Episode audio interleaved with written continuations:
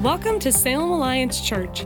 For more information about this podcast and other resources, please visit us at salemalliance.org. This week's message is by Steve Fowler. If you got your Bibles, uh, if you want to go to the book of Hosea, um, that's where I'm going to be speaking from this morning. If you did not bring a Bible, um, there is one that looks just like this one. It's in the pew rack in front of you. You're in the front row. It's kind of underneath your seat there. And uh, if you go to page 1407, you will be at Hosea chapter 1 um, and you'll find your way there. We're, we started a new series last week. Brian Condello got us started. Uh, we're looking at the minor prophets. The series is called Text Messages, and the reason that is is because these are short, shorter books, uh, short little messages, and um, and sometimes you, you, you hear about um, minor prophets. Their their messages were not minor. Their messages were very important. Um, they're called that just because they're a shorter book. And uh, so we're, we're going through that series. And Brian last week looked at the book of Amos and told us that, you know, if, uh, he thinks that, you know, if Amos were to send us a text message, he would tell us that there's no such thing as invisible righteousness. That righteousness is expressed through living lives of justice.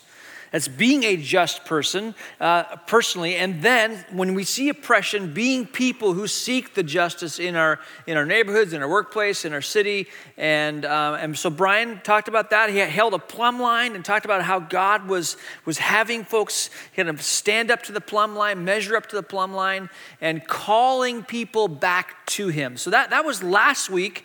And like last week, what I want to do is I want to show you a quick little, just a little bit less than two minute video that it's by the Bible Project out of Portland, and it'll give you just a little snapshot overview of what is going on in the book of Hosea. So enjoy this, this clip. The book of the prophet Hosea. Hosea lived in the northern kingdom of Israel, which he sometimes calls Ephraim or Jacob, about 200 years after they had broken off from southern Judah. Remember the story from 1 Kings. Hosea was called to speak on God's behalf during the reign of one of Israel's worst kings, Jeroboam II. The nation was descending into chaos, and in the year 722, the big bad Assyrian Empire swooped in and decimated Israel. Again, see the story in 2 Kings. And Hosea had seen all of this coming. The book is a collection of some 25 years of his preaching and writing. It's almost all poetry. And this whole collection has been designed to have three main sections. Let's just dive in and you'll see how it works. The opening part tells the story of Hosea's broken marriage to a woman named Gomer, who commits adultery.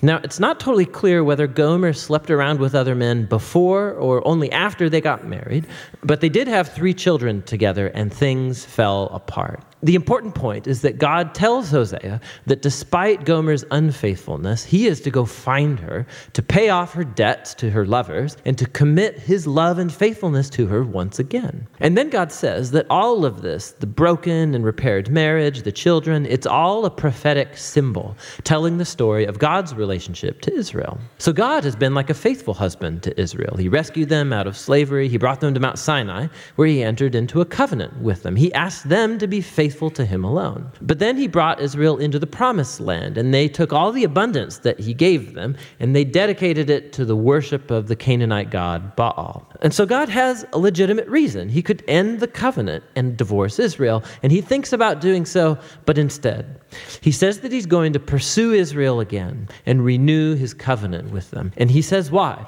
It's purely because of his own love, compassion, and faithfulness.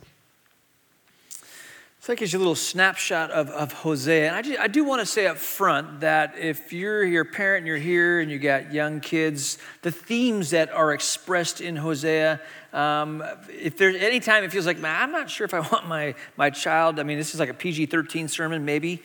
Um, uh, may, maybe I don't want my child hearing this. You're not, you are not going to hurt my feelings if you need to get up and walk out. I'm going to trust your wisdom on that. But I do want you to know that there are some themes here, as you already seen the video, of marriage and, uh, and adultery. And, and, and it, it, does get a little bit graphic. But I just wanted you to know that if that's something you need to do is step out, no, no problem. I'll leave that up to you.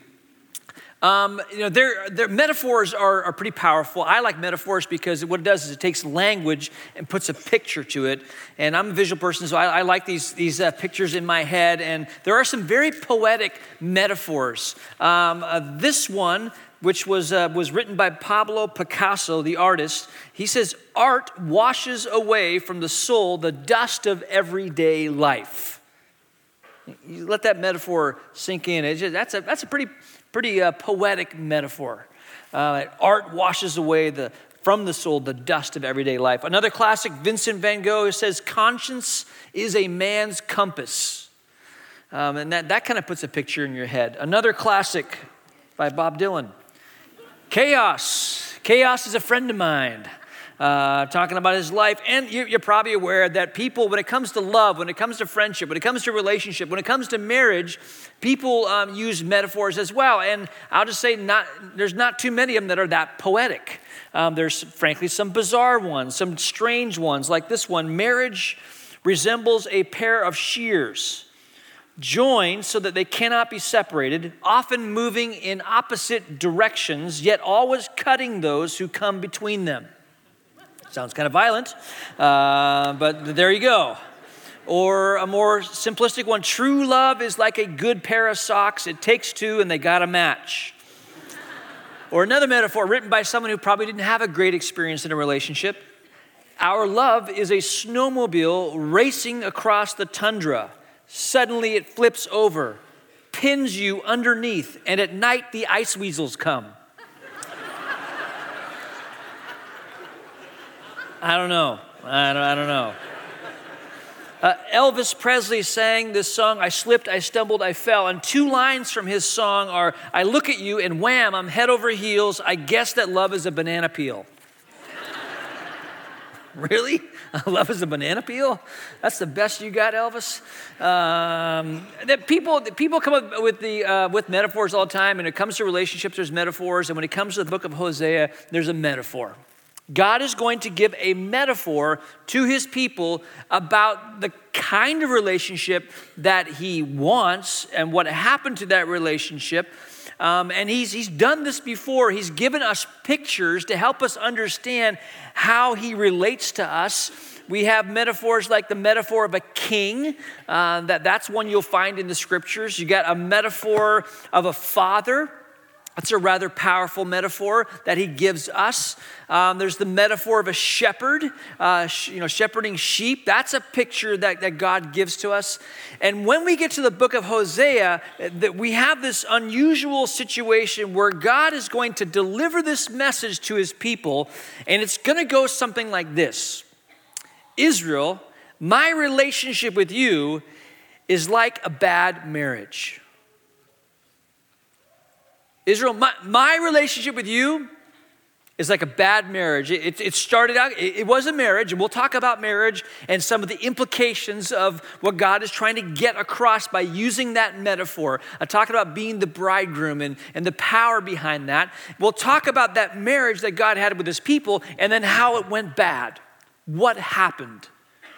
And what God is going to do is in, Hosea, he's going to say to Hosea, Hosea, I, I'm not asking you to, to speak out a metaphor to the people. I want you to live it. I want you to live it. I want you to live out this bad marriage. So I, we're going to talk about marriage. We're talking about the bad marriage that God has with his people. And then what we're going to do is we're going to talk about how God healed his marriage.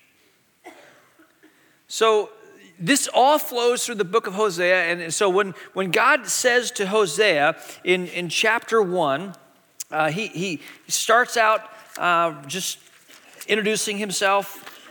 And it says, The Lord gave this message to Hosea, son of Beeri, during the years when Uzziah, Jotham, and Ahaz and Hezekiah were kings of Judah, and Jeroboam, son of Jehoash, was king of Israel. When the, Lord, when the Lord first spoke, speaking to Israel through Hosea, he said to him, Go and marry. I'll just hit the pause button there. Go and marry, Hosea.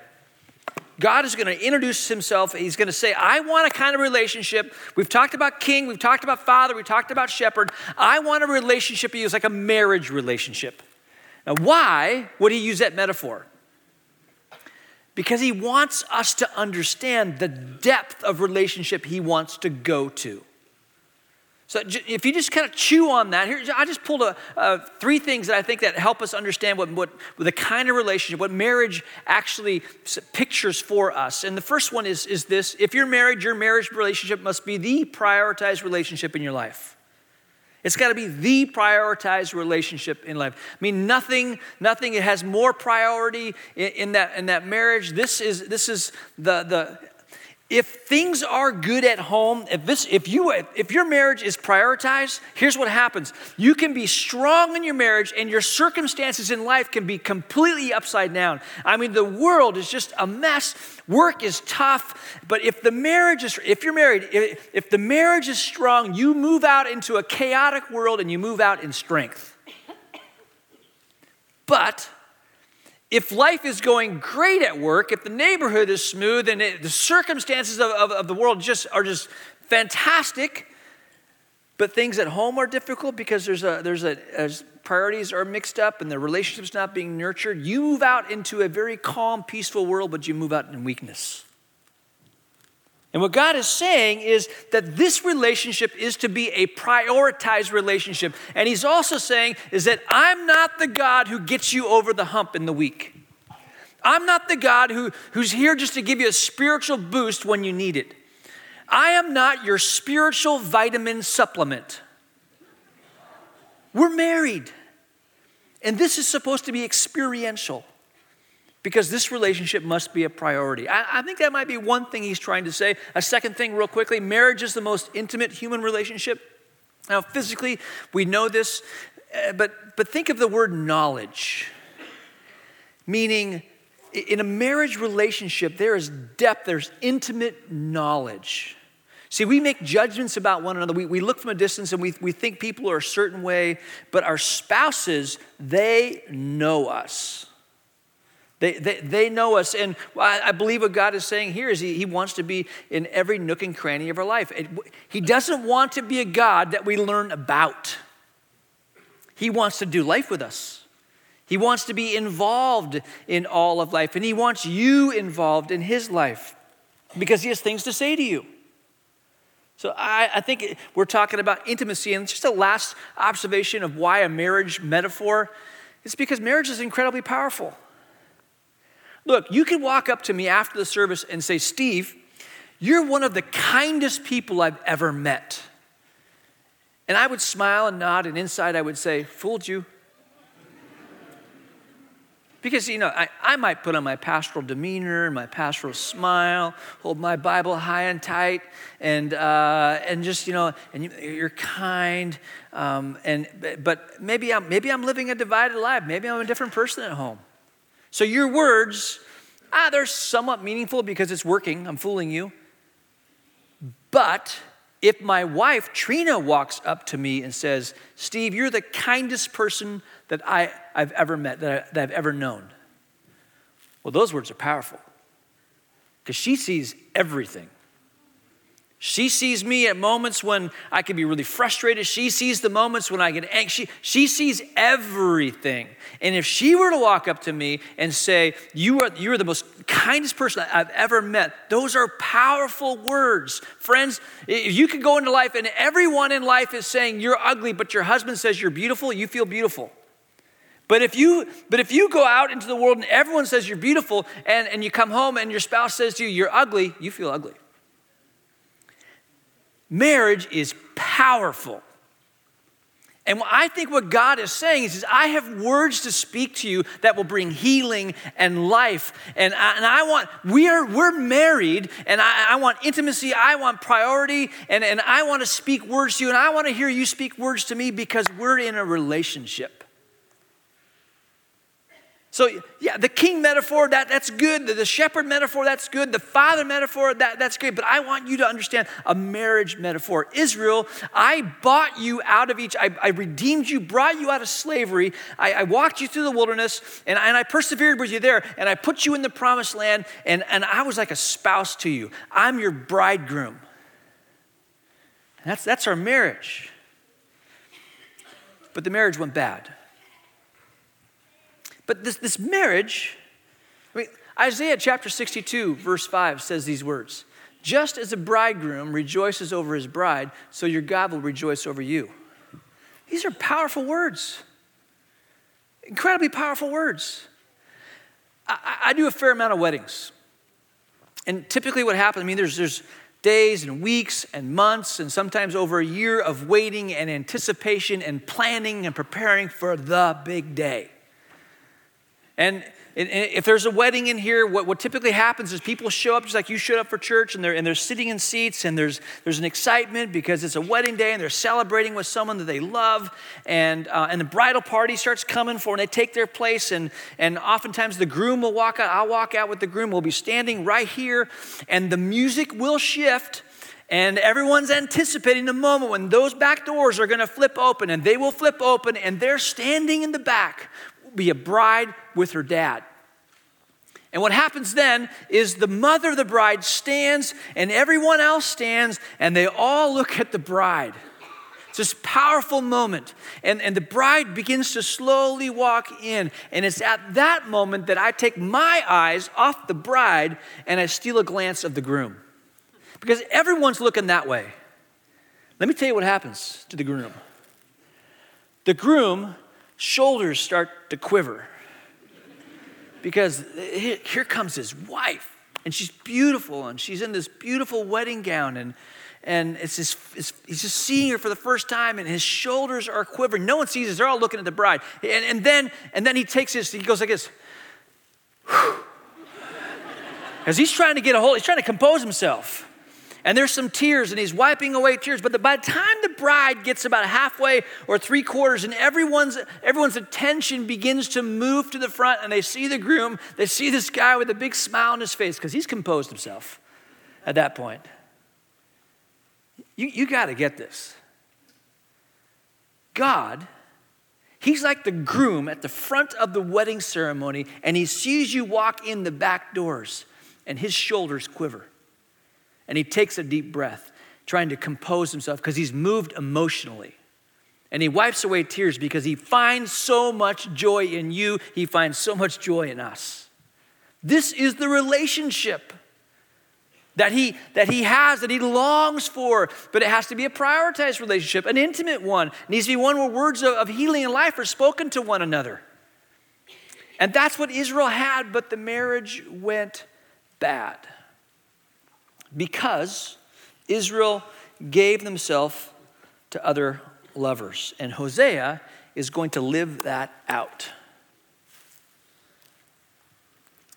Hosea chapter 1, verse 2 When the Lord first began speaking to Israel through Hosea, he said to him, Go and marry a prostitute. Let me hit the pause button there because most biblical scholars would say that he's telling Hosea to go marry Gomer. She's not actively involved in prostitution. What he's saying to Hosea is, I want you to go marry Gomer, but here's the thing you need to know she is going to absolutely crush you. I want you to go marry Gomer. She is just going to step all over your heart. She's going to trample your heart. She is going to wound you. She is going to hurt you. And how she's going to do it is through her, through her being unfaithful to you. And Hosea, I want, I want you to know why would God want Hosea to do that? Well, I think because he wants Gomer to experience redemption. That's, that's one reason. I, but I think probably the most important reason that what God is doing here is he's saying to Hosea, Hosea, you will never understand what I'm feeling when my people go astray until you experience betrayal at this level. Hosea, when you experience the pain of unfaithfulness in your marriage relationship, then you're going to have an idea of what it feels like for me when I see my people turn to false gods. And so Hosea does indeed marry Gomer, and she will be unfaithful um, verse 3 says Hosea married Gomer, the daughter of Diblaim, and she became pregnant and gave Hosea a son. And the Lord said, Name the child Jezreel. Uh, drop down to verse 6. It says, Soon Gomer became pregnant again and gave birth to a daughter. And the daughter, and the Lord said to Hosea, Name your daughter Lo Ruhamah, not loved. Verse 8, drop down even a little further. After Gomer had weaned Lo Ruhamah, she again became pregnant and gave birth to a second son. And the Lord said, Name him Lo Ami. Uh, the New Living Translation says, Not my people. It literally means not mine, which we don't know for sure, but chances are probably high that Hosea and Gomer had two children, a son and a daughter, and this third child that is born, Hosea literally did not father this child, and he names the child not mine. And he's beginning to experience the pain of someone being unfaithful. The marriage, the marriage is going bad. And it doesn't just get like somewhat bad. I mean, Gomer is sleeping around. She's, she's bouncing. She's not only you know, sleeping with other guys, she's leaving the house now. She's leaving Hosea, and now she's moved in with other guys, and she's sort of bouncing around the neighborhoods, and she's, she's making the rounds. And what we'll see is eventually she gets to this place where she does become a prostitute. In fact, she gets to this place where, I mean, things, she's so out of control. She's out of control. I mean, things are bad. Things are really bad to the point, we'll see in chapter three here pretty quickly, she's, she's going to be for sale. I mean, she, she's, she's a sex addict. She's, she's just, she's bouncing around the neighborhood and, and things have gotten bad. Started off great. We had this marriage. There was priority. There was intimacy. There, there was power. And, and then what happened is, is those things started to dissipate and, and now she's, now the marriage is, is really, really bad. What's going on here is Gomer is trying to fill this inner emptiness in her soul with a false sense of intimacy. And it's not satisfying, which is why she keeps bouncing around. In fact, this is, this is something that God has been calling out to Israel for quite some time. Uh, Jeremiah uh, chapters 2 through 4, I just pulled out some verses. Um, they'll be on the screen behind me, but listen to these words. O Jerusalem, I remember how as a bride you loved me, but you said, I will not serve you. Does a maiden forget her jewelry and a bride her wedding ornaments? Yet my people have forgotten me days without number. By the roadside you sat waiting for lovers. You ran after other gods until your feet were bare and your throat was dry. But you said, It's no use. I love foreign gods. I can't help it. I must go after them. But can the gods you made for yourself save you when you are in trouble? What, what are you doing, O devastated one? says the Lord. Why dress yourself in scarlet and put on jewels of gold? Why shade your eyes with paint? You adorn yourself in vain, for lovers despise you and they seek your life. What God is saying, He's saying to Israel, look, we were married, we had priority, we had intimacy, there was power in our relationship, but you went chasing after other gods. And it's as if you were just all dressed up, waiting on the road, ready to give yourself away to other things. And what is going on? You're devastating your life. And we still do this, friends. We chase after stuff that give us a false sense of security, a false sense of significance, a false sense of intimacy. We chase after money and we say, if I just had this much money, then I'd be happy. If I just had this job, or if I had that achievement, or that promotion, or if I was just married, then I'd be satisfied. If we could just have kids, then I would be really satisfied. If, if our kids could, could be really involved with sports and then they could, they could work their way up and be really good. Maybe some college will take notice of them and they'll give a scholarship. And the priority of our relationship with God, yeah, we're, you know, that'll kind of dwindle for a while, but it's for a good purpose because, you know, they'll get a scholarship at the University of Oregon or OSU. And we give ourselves away to all this stuff, all these things, thinking that will satisfy. And here's what's going on we are taking a marriage, and what we are doing is we're sleeping around and betraying. And what God is saying to Hosea and what he's saying to us, we got to hear this. What he's saying is, just like a spouse is wounded when another spouse betrays them and is, and is unfaithful, that is what I feel when you do this. God has the audacity to say these words. I'll put them on the screen. If you make anything more important than me, you are doing the same thing with your soul that a sex addict does with his or her body. You're devastating your soul. And the marriage has gone bad. There, there, was, there was a good marriage, a healthy marriage. And, and then there was betrayal. And God is saying, My heart has been trampled on. I'm emotionally wounded. And can I just, there's some of you in this room that, that you know that pain. You know what that feels like. And perhaps you, better than anyone else, can understand what God feels when this happens. Marriage has gone bad. So, how does God heal his marriage? What, what, what does he do? Look at chapter 3. Chapter 3, verse 1. And the Lord said to me, Go and love your wife again, even though she commits adultery with another lover. This will illustrate that the Lord still loves Israel, even though the people have turned to other gods and love to worship them. Hosea, I want you to go back to your wife again. Things are desperate. Yep, she, she became pregnant. It was right after you had that daughter. She was pregnant again. And yeah, you had that conversation at the dining room table, and she said it wouldn't happen again, but it did happen again. And she went out and she slept with someone else. In fact, she just kind of worked her way around town. And, and things got so desperate that actually, she, as she was unfaithful to other men, she ended up being, becoming a prostitute, working the streets. But here's where she's at, Hosea. She's hit rock bottom now. Things are bad. See, she's at this place now where she's going to be involved in an auction. And because Israel is likely, Israel's taken on the Canaanite ways of doing life, so now, this is likely a public auction. And Gomer has lost her marketability now as a prostitute. And what's going on here is probably the pimp is cutting his losses. And Gomer is being sold in a public auction. And and God's saying to Hosea, Hosea, I want, I want you to go to that auction and I want, you to, I want you to get her back. I want you to buy her back. And there's, Hosea, there, there's Gomer eh, being, being auctioned, and, and you, you got, you got it's a tough picture to, to visualize, but you got to picture this.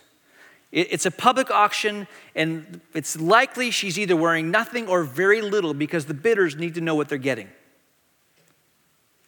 And in this moment of humiliation, in this moment of complete degradation, I've got to imagine that Gomer has her eyes closed because people are starting to bid on her.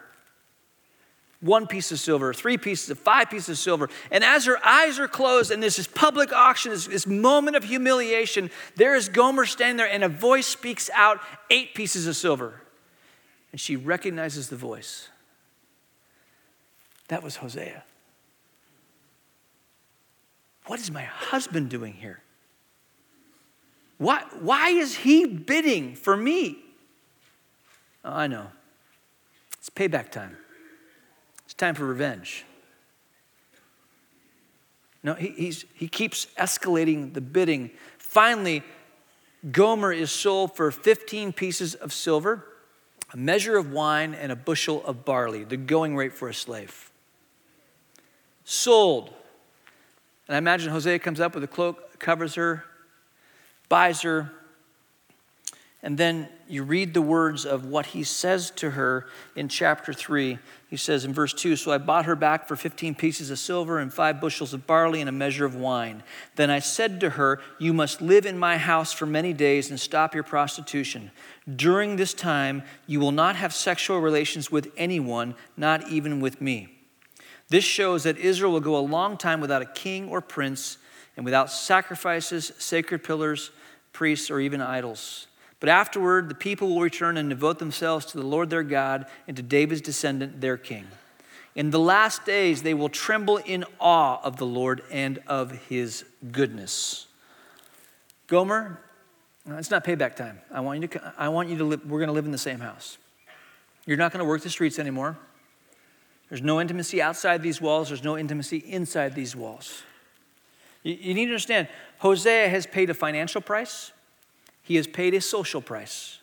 His friends, his neighbors at the auction had to be saying, Dude, what are you thinking? This is that woman who betrayed you, who crushed you, who trampled on your heart. You're going to buy her back? She doesn't deserve that. He's paid a social price. He brings her home, and he is continuing to pay the price as he seeks to heal the relationship. Derek Kidner, in his commentary on the, the book of Hosea, explains what he's doing. He says, There were the disloyal habits years in the making that needed to be broken. And there were the painful realities in the personal relationship that needed to be unhurriedly explored together. They're doing what we would call today deep emotional work. And Hosea keeps paying the price. The, was, the wedding day was beautiful. It started out great. But God told Hosea she was going to crush him. She did crush him. God, God was a husband to Israel, just like Hosea was a husband to Gomer. Hosea was betrayed by Gomer. His heart was crushed. God was betrayed by his people. His heart is crushed, emotionally wounded. Hosea goes into the marketplace and begins the healing in his relationship by buying her back. But where does that happen in the story? Matthew chapter 9, the disciples of John the Baptist come to Jesus and ask him this question Why don't your disciples fast? And Jesus responds by saying, do the wedding guests do the wedding guests fast when the bridegroom when the bridegroom is at the celebration? But the bridegroom will be taken away, and then they will fast. And you may have missed it there, but the hearers in that day would have gone, The bridegroom? Why is he metaphorically saying bridegroom? The bride, everyone knows who the bridegroom is. The bridegroom is God. The, the Old Testament's been talking about this for, for centuries. The, the bridegroom is God. Why, why, why fast when the bridegroom is here, but the bridegroom will be taken away? Why will the bridegroom be taken away? Because he's going to be taken away to the cross and he's going to pay a price. He's going to pay a social price, he, he's, going to, he's going to pay a physical price the price of his life. He left the glory of heaven and took on, in, in, humility, took on flesh, and he goes to the cross to pay the ultimate price. Why does he go to the cross to pay the ultimate price? To buy us back, friends. We were on auction. We're the humiliated Gomer. We're, we're, the, we're the Gomer that's going through this moment of degradation in our deepest, worst situation where things have just hit rock bottom. There is God saying, eight pieces of silver. And the bidding goes up, and he said, I'll give my life. And that's how God healed his marriage. He went to a people he was originally married to, and he wanted depth of relationship, and it, it, had gotten to a place where betrayal had taken place. And instead of divorcing us, instead of cutting his losses and saying, Enough, I can't take anymore, what he does is unthinkable. And he asks Hosea to do the same so that we could understand the incredible emotional pain that God himself must have been feeling when he sent his son Jesus to the cross. But oh, for the, for the joy set before him, Christ went to the cross knowing that there'd be a day like this where we'd be together and we'd celebrate. Because anyone who would turn back to him, he would take into his home and say, I want to dwell with you. We got some work to do. And then he says, he says in Isaiah, then I will be yours. Notice he doesn't say, you will be mine. I bought you, I paid the price for you, you're mine. He says, I will be your. It's this posture of, I want to keep giving myself to you. Look, in a few moments, we're going to celebrate that moment when Christ paid the ultimate price to buy us back off the auction block. We're going to celebrate communion. But listen to this invitation in, in uh, Hosea chapter 14.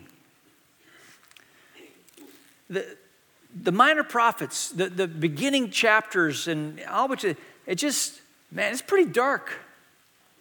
But then you get, you always get to a place of hope. Hosea 14 begins by saying, Return, O Israel. And I, anytime I see that, I just put my name in there. Return, O Steve, to the Lord your God, for your sins have brought you down. Bring your confessions and return to the Lord. Say to him, Forgive all our sins and graciously receive us so that we may offer you our praises. Never again will we say to the idols we have made, You are our gods. No, and you alone do the orphans find mercy. Now get this, get verse 4. This is centuries before Christ is born.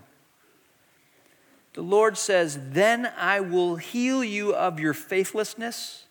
My love will know no bounds, meaning he'll pay any price. My love will know no bounds, for my anger will be gone forever. I mean, if Hosea was shooting us a text message on God's behalf, he would say this He says, I love you, and I'll pay any price to be in relationship with you. Salem Alliance Church is a community of Jesus followers located in downtown Salem, Oregon, and we are passionate about our city being a city at peace with God. If you have a request that we could pray for, please email us at prayers at salemalliance.org. You can view today's entire service online at livestream.com backslash Salem Alliance.